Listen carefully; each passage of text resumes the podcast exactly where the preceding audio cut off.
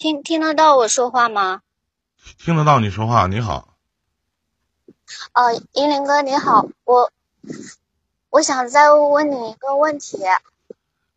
啊，你问吧。嗯，就是之前我不是向你问，嗯，请向你咨询过一个问题吗？就是我是我不是留在家里的吗？我老公不是上门女婿嘛，然后通过，然后我跟他沟通了一下，但是我觉得我我跟他是这样说了，就是因为我一直觉得我老公根本就没有，就是没有完全全心全意是，就是是心是放在我这边的，就是说放在我们这个家。然后我跟他说，我说你是不是有这样一种想法？就因为你是来我家，我必须就是我作为，嗯，就是我必须自己要努力要挣钱，然后你才愿意为我这个家付出，是不是？他说是的。啊，我我就是想问一下，难道就因为他来我家，我就应该我必须自己要出去挣钱，然后？对不起啊，我就首先首先我不会这么多，每天都有会有很多连麦的，我不会记得您的故事。你这从中间穿插的话，我有点懵逼，有点。啊，我这记忆力本来就不好，岁数大好好。啊啊，但是，英林哥，你有时间吗？我如果说的话，我可能会有点长。必须有时间。就今天下午三个小时都是你的，你说吧，嗯，你可劲儿聊，你放开来聊，你放心吧。嗯。好的，我、我自己从我二十四岁开始，然后我才知道我的身世嘛，也是通过我老公结婚，我跟我老公结婚，我才知道我的身世。我的父母不是我的亲生父母，是我的嗯。养母，但是他们对我很好。嗯，我老公妈妈那边说好了是把老公放在我家里的，可是结完婚之后就一切都变了。我我跟我老公回他家去拿衣服的时候，他妈说你回去干嘛呀？然后眼睛一翻就是那样。然后第二件事就是，他一直就没有完完全全的就在我们家，因为结婚六年了嘛，然后没有给我孩子打过电话超过五个电话，然后没有给家里一声问候，啊嗯，还有，我就问我老公，我说你是不是一直觉得在我家里，就是感觉生怕哪一天我会把你赶出去，或者说，因为我必须要努力，所以你得才跟着我努力。如果我不努力出去挣钱的话，你也不会用心去守护我们这个家。他说他是有这样子的想法，嗯，我告诉你，就哪怕你出去挣钱了，他也不会守护你这个家，他压根儿就不爱你。但是我也跟他说过这件事呀，我说你不爱我，我可以放手，但你这样拖着我，我真的挺那我想问一下，我想问一下妹妹，我想问一下，就为什么要等人不爱你了你才放手呢？不是的，那你说，你说小妹妹她也对你也不好，对不对？对孩子也不好，对这个家也没不好，那你干嘛还要跟人死皮赖脸的在一起呢？对不？你得等别人不要你的时候，完你才不要人家，那你不贱吗？那图啥呢？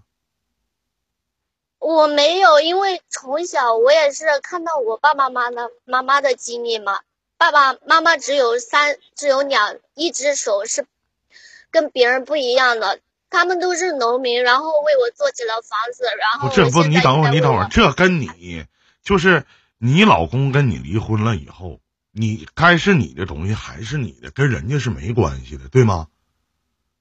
现在不是说考虑你父母的问题，是他对你这也不好，那也不好的，甚至对这个孩子也不好，对这个家也不好，他们家人也看不上你们家嗯。那我反问一句，你为什么还要等人不要你的时候，你才不要人家呢？这我挺理解不了的地方呢。这个我就是需要你给我解答的。我给你解答啥呀？你为啥你不见吗？你为啥等人不要你了，你再不要人家呢？你为啥呀？因为我觉得我老公也挺可怜的，我到底我都不知道为什么。其实我自己是最，我想问一下，你老公可怜在哪里呀？哪可怜呢？因为我觉得，说实话，他家还没有我家好，真的。好不好坏不坏，人家不瞧不起你们家吗？好不好坏不坏，他对你不不好吗？他不是对孩子六年打五个电话都不到，这当父亲没做到，当丈夫没做到，当儿女也没做到，人家还瞧不起你家。那什么叫他拖着你呢？我反而觉得是你在拖着人家，你赶紧离了就完事儿了呗，想那么多干啥呀？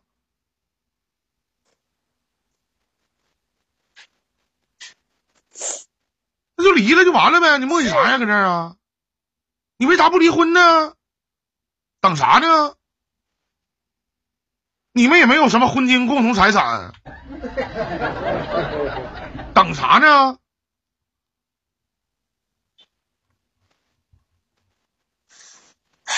我也想过这个问题。想有啥用？你倒做呀！我不太明白哈，就像你说的话，我就觉得你他妈特别贱啊！那对你也不好，对孩子也不好，对这个家也不好，你干嘛呀？你等的是什么呢？等人告诉你我不想跟你过了，咱俩离婚吧？等这句话呢？啊？他到底喜不喜欢你，爱不爱你？你觉得啊，你上班了，你赚钱了，他就会对你好了？啊？那到时候你们接触沟通，的不更少了吗？有啥用啊？不是你的就不是你的，明白。可你经常不是说就是原则性的问题，我我就是现在比较纠结这方面。说不好就是沟通很少，但是说要钱的话，他还是会给。给多少钱呢？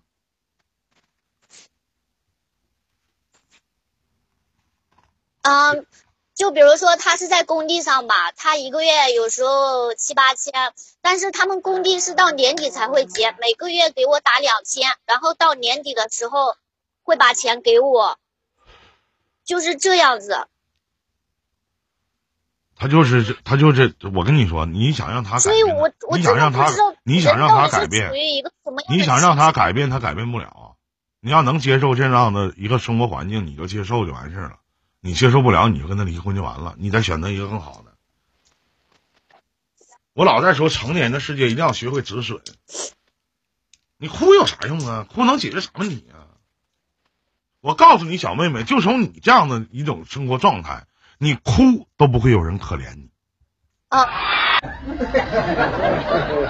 明白吗？你哭都不会有人可怜你明白。我就觉得一个啊女的啊，一个女人，我就说出这些话来，这我觉得这傻逼啊，他这不好，对我这个不好，那也不好的，完事儿呢啊，你你不想过了，你就跟我说呗，啊，那你还拖着我干啥？谁拖谁呀？是不是？你说这话干啥呀？你好不好坏不坏，自己心里没逼数吗？好不好坏不坏，自己不知道吗？对不对？谢谢浮云啊。你自己不知道吗？那自己过得开心吗？得劲吗？精神、物质、肉体能满足你哪个呀？孩子有爹没爹，他妈一个逼味儿，那啥用啊？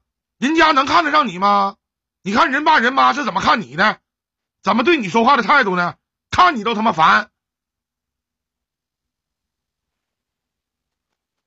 是不是啊？那干啥等啥是呢的，？是的，等个未知数啊！就就像你你等那春暖花开浪漫时呢？啥？是我自己把我自己捉奸的很厉害。不过，哎，你刚才用的，我跟你说，妹妹，你刚才用的什么词呃儿？再问你一个问题啊，你刚才用的什么词儿？把自己作践的很厉害是吧？你你可算说对了，对，不傻呀。我我还问你一个，我还问你一个问题，那！就是你就就现在是我自己的问题，就不管是亲戚朋友，我有在，特别是在嗯钱方面和人情方面，就是哪怕别人请我吃一顿饭，我一我一定要记在心里，我一定要去把这顿饭给还给他，或者是我找别人嗯借一块钱，就是说哪怕是小钱，我都会想着就是一定要去还，不管是亲戚朋友都是这样子，我也不知道我这样子是不是很性格很怪的那一种。就是不喜欢欠人情的那种。那你活着不累吗？你像我记不过来，天天谁他妈请我吃饭？那你可能请你吃饭的人老妹儿可能太少了吧？我记不住。那每周都有请我吃饭的，我能记住吗？是不是啊？再说，这待着没事管人借钱干啥呀？闲的啊？借钱还哪有借一块钱呢？别说借一块钱，光我借超过一千以下的，我都他妈拉黑了。多大逼数啊！借他妈三千五百的干啥呀？磕不磕碜呢？穷疯了！我这可瞧不起借他妈三头五百的了，干啥呢？生活让你过成这个逼样，你配跟我当朋友吗？是不是？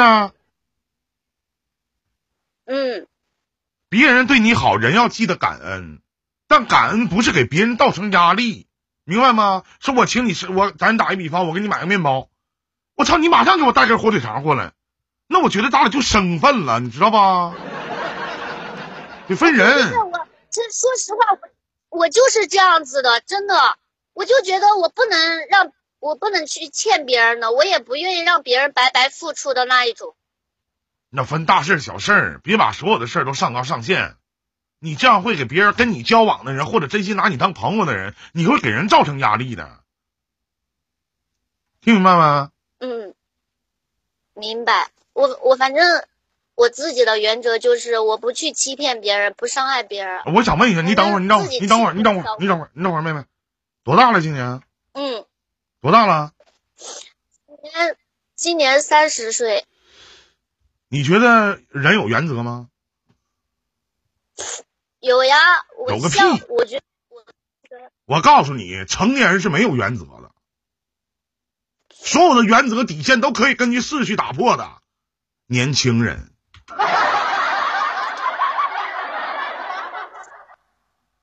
你觉得成年有原则吗？宁宁哥，我跟你说一件事，你肯定不相信。我从十八岁开始，我都能经得起诱惑，何况我三十岁，为不管是钱还是什么，我都能经得起诱惑。因为诱惑你，诱惑啥了？那个时候，我想请问，我想请问一下啊，你听我讲啊。啊。人家叫诱惑，你那不叫。那叫欺骗行吗？欺骗，那怎么能叫诱惑呢？欺骗。我想问一下妹妹，你觉得什么叫诱惑？诱惑你啥了？你先跟哥捣鼓捣鼓，让我吓唬吓唬我。诱惑你啥了？我就只是，嗯，那个时候我才出去，不是十八岁的时候吗？不是在东莞吗？然后他们就是有有一个厂里面的，然后。就是，就是叫我出去。那个时候我也没谈恋爱，明白一点就就是，还是那个。然后他拿钱，然后让我出去。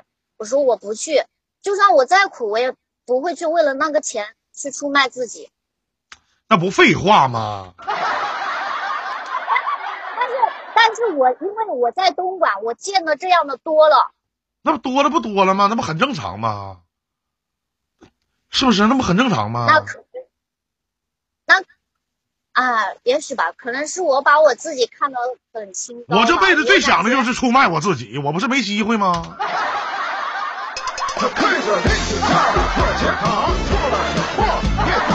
是是对，可爱心。什么叫没机会？不他妈给的少吗？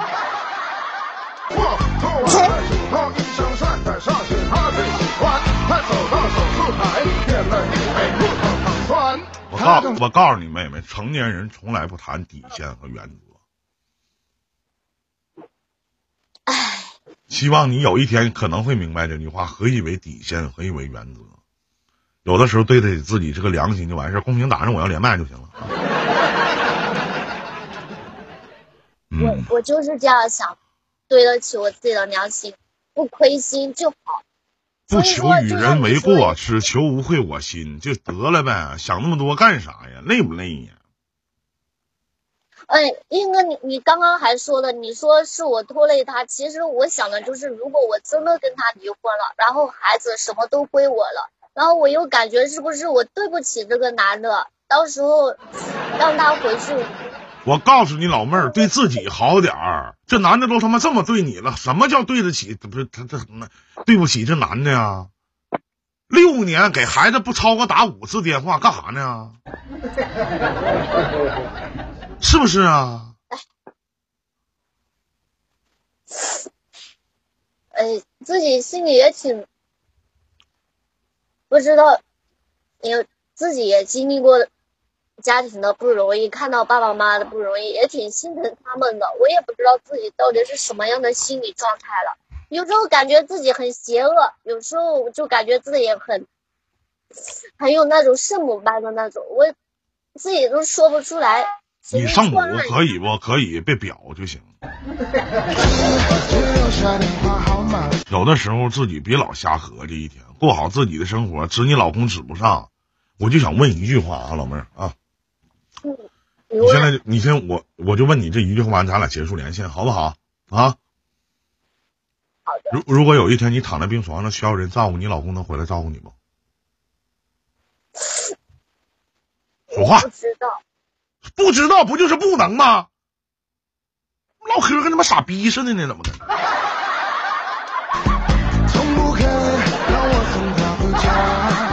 听说你也曾经爱上过她，好好想想我说这句话啊！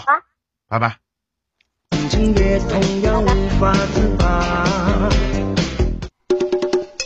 看着邻居家的破铁塔，出了车祸，被父母说是最贵的爱心有大漏出货。昨晚的主刀一枪涮的上去，他最喜欢。他走到手术台。好了，我们继续接通下一位观众朋友的语音连线啊！你好，这位观众朋友你好，尾号二九三八的这位朋友，头顶上方十二点的位置有个小麦克风，点进去以后下面有一点击发言，您试试啊！哎，你好，您在吗？您在吗？手机尾呃这这个尾号是这个二九三八的朋友在吗？三号麦，头顶上方有个黄颜色的小麦克风，点进去以后下面有一点击发言啊。到手术台，点了一杯葡萄糖酸。她总是只留下电话号码，从不肯让我送她回家。听说你手机尾号幺幺四的朋友稍等啊，曾经爱上过他，你就你们大家听听，就刚才这个小妹妹哈，三十岁，她说可悲不可悲呀、可怜不可怜呢？都已经咱说不好听，都已经混成这个逼样了，还鸡巴想着人家呢，还这好好的。依林哥这杯子好看呐，要不送你啊？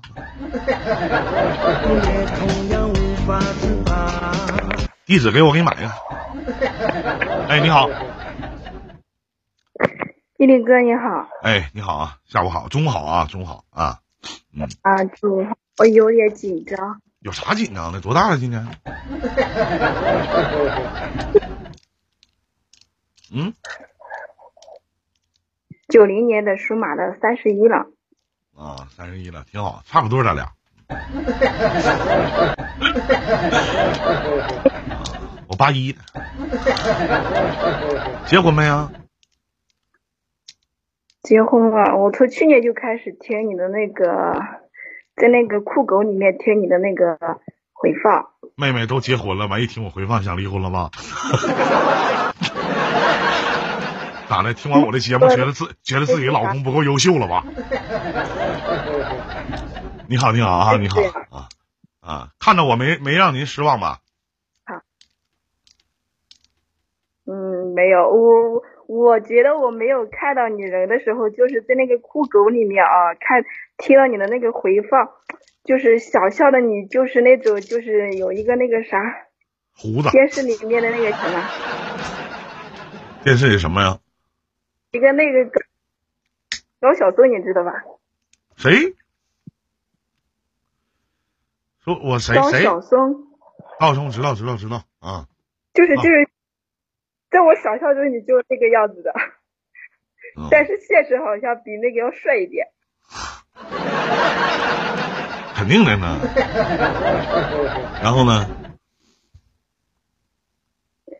嗯，然后就没有然后了呗。唉，我不知道从哪说起。啊，你随便说呗，什么事儿啊？就是就是我跟我跟我老公那个都是都是二婚嘛，啊，然后三十二婚了。呃他三十一呀，啊，三十一二婚啊啊啊。嗯，然后然后那个然后他有一个女儿嘛，今年那个是十二岁，十二岁，然后我们我们我们本来老家呃从老家移民过来到新疆嘛，然后那个然后他想把那个把那个女儿带过来，但是在家里一直都是都是我婆婆在那个在喂的，在在养的，然后送她上学，管她吃啊住啊啥的，然后我们就是就是那个给她钱嘛，给她钱，然后那个嗯嗯，她那个女儿的话就是那个从小的时候就是我婆婆那种性格，她就感觉整个世界都欠她的那种，然后就给孩子就给孩子讲说那个啊，你你妈妈把你生下来不管了，怎么样怎么样啊？你妈妈在哪里呀？就是反正给给孩子灌输了很多，就是说意思就是我不是他亲妈妈的那种，因为那时候小孩子还小，我我在他们家的时候，那时候才是四岁还是五岁，那时候还有点懵懂，但是不是不是那个特别清楚。现在他就是啥都知道，而且还跟他亲妈妈联系上了。联系上了，那我老公呢想把他带到带到我们这边来，但是他说不来，他给他爸爸发了信息，他说要去要去找他妈妈去，然后我怕他带到这边来又跟我们那个生活不到一起，我最怕的就是就是那个万一他他那个就是有什么心事啊或者啥的，不敢给我们说，你有孩子吗那个就是有你有孩子吗？啊。你有孩子吗？嗯、我跟我跟我现在老公是有一个有一个女儿，现在两岁多了。啊，嗯，我告诉你啊，然后我就我告诉你，我这是妹妹啊。嗯首先，作为一个女人，首先一定要聪明。林哥教你这样的事情，一旦你老公想把这个姑娘带过来的时候，你只需要说行，我都听你的。老公，你说怎么做就怎么做，毕竟孩子是无辜的，你不需要考虑其他的任何的意见，听明白了吗？如果一旦把这个孩子带过来以后，你只需要对这个孩子比对你俩的孩子还更要好。你别管这个孩子怎么做，他做的好你捡着，他对你有很极大的排斥心理，你就挺着就完事儿，受点委屈自己躲厕所里哭就完事儿了，其他的没有什么。不要去想，哎，过来不适应怎么办呢？想那么多怎么办？一旦你说出这些话，都会变成你不想让这个孩子来的借口。不想让这个孩子出现打破你们三口之家的理由。女人得聪明，你别看男人不说，但是他对于家里的那个孩子永远是个牵挂，未来会产生极强烈的矛盾，而且事儿多。能听明白我的意思吗？可以，你指望你，你指望这个孩子跟你没有任何血缘关系的孩子，对你视如己出，你要付出好多好多。你也别指望他以后给你养老，或者说指望他给你为你做什么，你不用指望这些。你对这个孩子好只有一个目的，让这个家完整，让你老公心安，让他觉得对你有所亏欠，这就是你的目的性。而并不是你要去跟他去聊，跟他去谈，说我啊，这个孩子过来了，水土不服怎么办呢？孩子过来了，想他妈妈怎么办呢？孩子过来了，影响我们生，或者说如何如何去说这些其他额外的理由，一点意义都没有，一点用都没有。你能明白我说话的意思？所以说，女人有的时候咱得聪明点。我知道你不愿意让他来，咱实话实说，你老公也不在啊，对吧？要是我，我不愿意让他来，对吧？我跟我老公跟我俩的孩子挺好的，我为什么让一个跟我没有血缘关系孩子来呢？是不是？我不愿意让他来，这来了之后，万一说话顶我呢？万一欺负我们的孩子呢？万一他没有一个人，这些都是未知数，这都不重要。因为我所能保证，就是他哪怕他来，他也待不了时间长，而且他到一一个孩子，他到一个陌生的环境里边，他一定会产生一个强大的比较心理。爸是亲爸，但妈不是亲妈。自己的妹妹或者是弟弟啊，我不知道您生的是你俩生的是男孩女孩啊，这个也不知道怎么去相处，就他是怕的。所以说，你不要去产生就是额外的一些想法，你说的再多都没有意义，明白没有意义。情感主播啊，情感主播，说的再多都没有任何意义，能听懂吗？哭啥呀？谁给你气委屈受了？你老公对你好吗？还有小事就是。不不仅是这个孩子的原因，就是你这样式的，老妹儿啊，咱俩老妹儿，咱俩商量商量。老妹儿，你先别哭，好吧？啊，要不新进来的一些大哥大姐，人合计就这屋是上坟地方，哭啥？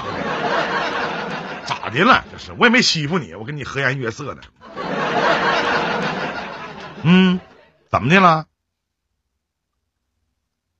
别哭别哭，把眼泪擦着。刚开始。眼泪擦着，就刚开始的时候，嗯，那那时候那时候还小嘛，那时候还小，然后我我就在想，然后刚当我刚生下我女儿的时候，我我才知道，我说生生孩子这么不容易，然后肚子疼，从早上十一点疼到下午七点多才生下来，生下来又缺氧，又是那个有黄疸、照蓝光啥的，我就在心里在默默的在想。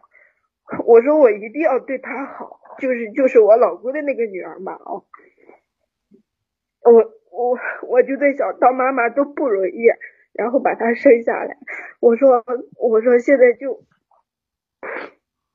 就我老公他亲爸爸，我说我一定哎，等会儿等会儿，妹妹，我想问我想问问一下，你能不能把大鼻涕醒醒？你这老往下咽多恶心，我听着我都恶心。把大鼻子醒醒！哎呀，你突然之间，我感觉我这两天做的挺埋汰。你醒醒，你醒，行吗？你醒醒，我给你点时间，边上有纸没？醒醒。那好了，没有了。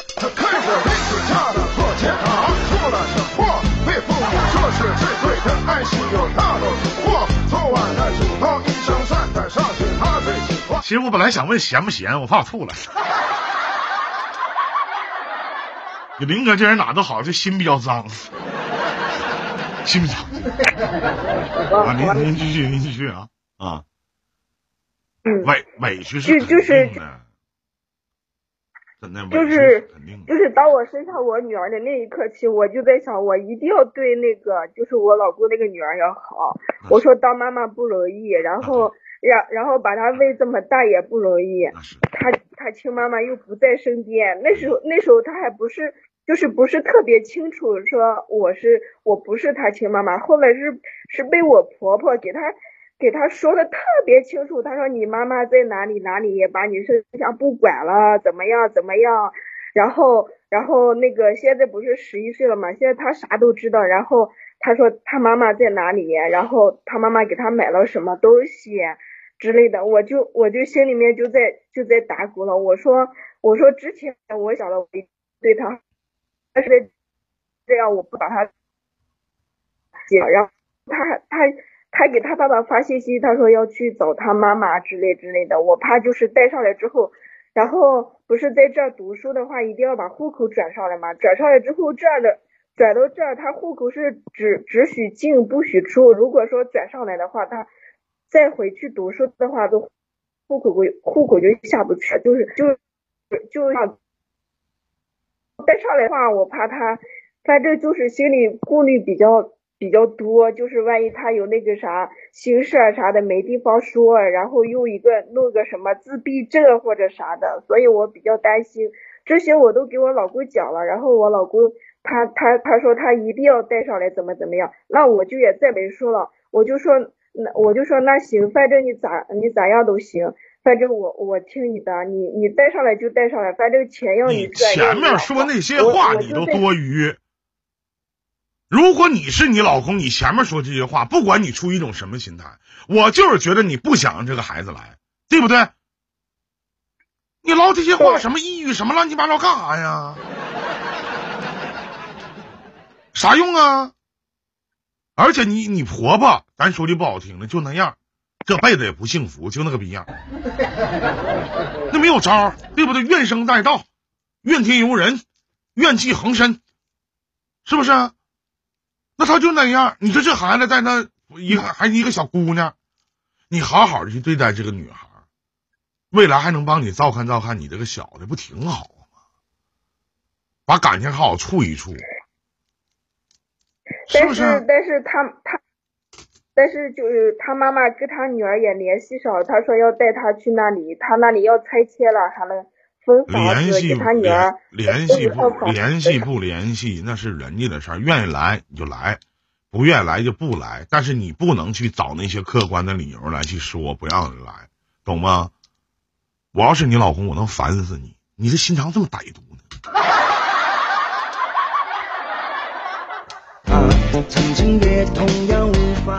嘴上说的挺好听，那啥用啊？一个十一岁小逼崽懂个屁呀？懂啥呀？对不对？你多大了？你三十了，是不是啊？你说你，咱就说，就是这小女孩啊，放在你婆婆那儿，什么样的教育环境啊？那老太太能教育出什么好好孩子来？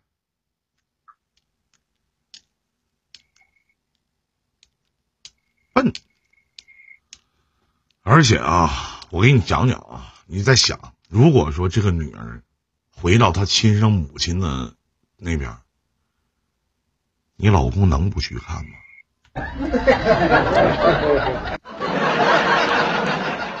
嗯，这女儿越来越大，长大了以后就说：“爸爸，我要过生日了，你跟妈妈陪我过个生日呗。”他爸说：“不过。”啊，在你眼皮底下，什么事儿你都好说，对不对？毕竟你对他挺好，往长远看看，考虑考虑。我要是你不来，我都得让来。去他妈那干啥去？干啥去？让你老公永远有个念想啊。你琢磨琢磨，老妹儿，对吗？啊，他不想他前妻，他还不想着他闺女吗？啊？问你呢？还还有就是就是就是我老公疑心病特别重。你能按照我的方式来不？我问你啥，你答啥就完事儿了吧？跟你说东，你他妈说西。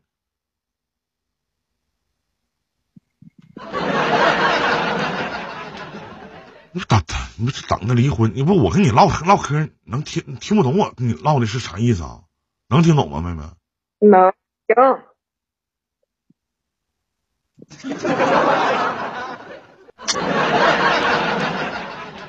那跟你唠啥呢？总是跟听不懂似的，怎么回事啊？哪地方有问题吗？我哪地方聊不对吗？我我我懂你的意思。我这边跟你说完，你说你老公有疑心病，跟疑心病又有啥关系呀？我不相当于问你说老妹儿你吃饭了吗？你告诉我我穿着旅游鞋吗？是不是啊？明明白吗？明白。那现在发展到什么样了？现在他就他就是那个，他说过完嗯，就是过年的时候，过年的时候要去带上来嘛。嗯，行，带上来行。你要问我啥呀？嗯，我我就想，我就我就问一下你这个问题，所以就想听一下你的建议呗。我想问一下，你听明白我刚才说的是啥吗，妹妹？听明白了。我说的啥意思？其实其实我我我听过你的，我听过你的好多回报，我知道你回答我的结果是这样子的，所以我就是还还是想问一下你的建议嘛。不是，那你觉得就是我跟你说的是啥意思啊？你觉得让这个孩子来是为你？你觉得让这孩子来是为你好是不？那是为你好，明白没，傻妹妹？我没考虑你老公，我也没考虑那小逼崽子，懂吗？嗯，你往。长远看看，别老局限于眼前，是不是啊？一个人老看眼前，他会成对眼儿的，明明明懂吗？明明明白不？会成对眼儿的。啊，这是对眼儿，还真是翻白眼儿，是不是啊，妹妹？明白懂懂哥的意思是吧？啊，大度点儿啊，没多大事儿，听没啊？你哥，你一下还有一件事情，啊，你说，还有就是就是我刚跟你说了，我我老公疑心病特别重嘛，就是就是他把我微信里面所有的就是男性朋友全全部删除了，这这些都无所谓啊，嗯，就无所谓，你是嗯，如果如果说我如果说我出出去就是就是那个嗯，在在楼下或者是出去玩一下，路上碰到一个认识的一个男的，然后就给他打个招呼，然后他就问我是谁呀、谁呀、咋认识的？啊、怎么样？怎么样？怎么样？他就说他他就心里想的，就肯定和和和那个人有啥关系咋样的。然后前段时间我我们不是有辆旧的车子卖掉了嘛？卖掉了之后，然后去过，刚好那辆车子在我名下，然后我就跟那个人去过户，他就隔个半个小时、一个小时打个电话，隔个半个小时、一个小时打个电话，然后还问我，他说你坐在前面还是坐在后面？我都接电话了，给他讲了，发微信了，给他讲了，他他还是问我说我说你这样子是你是是你自己对你自己不不自信，我说你放心好了，我说如果我对你有二心的话，那嗯嗯哪怕你把我每天装在兜里面，我也会跑。我说如果我没有对你有二心的话，哪怕就是我们俩分隔两地，我也不会说跟别人跑了，或或者是跟别人有啥关系，嗯，就这样子。你老公跟前任是不是你他前任出轨了是吗？嗯，他他说他大概的给我说了一下，但是嗯不是特别仔细。他说那时候我跟你讲啊，我跟你讲，他那时候不是首先呢，这是一个人不自信的一种表现。还有，我曾经在节目当中不止一次的重复过一句话：两个人在一起的时候，不管你们什么，除非他是一张白纸，他是一个厨，他没有谈过恋爱，要不都会为他前任所给他带来的伤害而去买单。男人都会都小心眼儿，我告诉你，百分之百的男人都小心眼儿，但是有的男人愿意把小心眼儿隐藏在心里，不表现出来。但有的男人呢，就控制不了，就怀疑、猜忌，除非你天天生活在他的视线里，啊，对，要不他就会怀疑你跟谁跟谁在一起了，心还特别脏。嗯，还有一种可能，有第三种可能，曾经他出过轨，也就是跟他前妻在一起的时候，他跟别人搞过破鞋，明白吗？对，这个被你说对了，这个嗯这个被你说对了。嗯，所以说呢，就是乌鸦落在猪身上，哎，就看到别人黑，看不着自己黑。啊 然后，然后我就是听你节目的时候，我听你节目的时候就是听了一句话，我觉得你说的特别对，所以我就用在他身上了。我说，我说你自己做不到的事情，为什么要别呃为什么要呃让我做到。不不不，男人和你看你这话说的就有点上纲上线了。男人和女人有的时候是不同的，在想法当中也是不同的。你别看就是他自己做不到的事情，往往就会要求对方去做的很完美，懂吗？就像咱说的实话，妹妹都这么些年过来了，你做不到的事情，你也在要求别人。就像有些家长去管孩子，是不是啊？你赶紧去学习去，到点了九点还不睡觉，是不是？孩子上床躺着睡觉了，家长跟那俩家长，一个玩游戏，一个看抖音。就是你再去，就像我们去教育孩子、教育子女是一样的。你去教育孩子的同时，你给孩子营造一个什么样的环境下成长，这个很关键。那咱们想一想，如果我是个孩子，对吧？啊，爸爸妈妈让我睡觉啊，爸爸妈妈跟着干啥呢？啊，跟着玩游戏呢，我也想玩游戏。那，妈妈跟着看抖音呢，我也想看抖音，是不是？那他干啥呢？所以说，环境很会影响一个人。那我们都是一样。假如说，一屋里一帮朋友，是不是啊？你在床上睡觉，一帮朋友跟着唠嗑，跟着谈天说地呢，你肯定会想他们唠啥呢？那大人都会有这样的这种好奇的想法，那孩子的好奇心要比大人要强烈的多，他没见过的东西也多，对不对？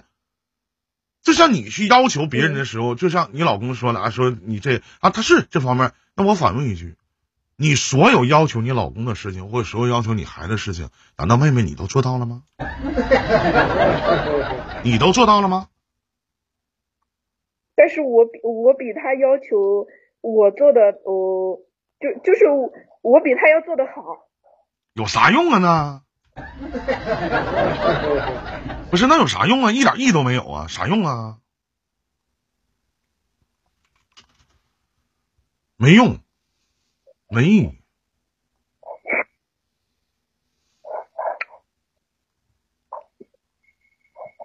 啥用啊？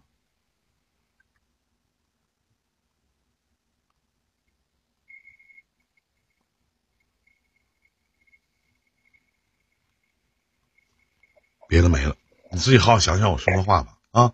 就像我一上来就跟你说，女人有的时候得聪明点儿，别太傻啊！坚持听情感方程式一年，你的情商估计能提高到一个档次，我也是，是不是啊？去年就我从我从二零二零年，嗯，应该是九月份开始听吧。然后你所有的录音我都听完了，就等着更新呢。所有的录音我你都听完了，嗯，就就是那个酷狗里面的。到喜马拉雅去找去，酷狗不全，到喜马拉雅里边去找去，酷狗里，不全，我喜马拉雅里边就一千四千多了。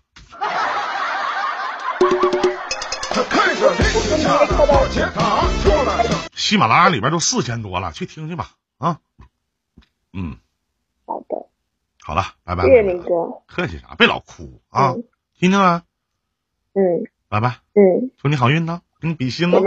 拜。谢谢。错，被父母说是最对的，爱心有大都是错。昨晚的嘱托，一声算得上是他最喜欢，他走到手术台前点了一杯葡萄糖酸。他总是只留下电话号码，北京时间十二点四十二分，让我送他回家。您现在所收听收看的是由依林带给您的情感方程式，依林电台，我想听您说。看着邻居家的破了。好了，这里是依林电台。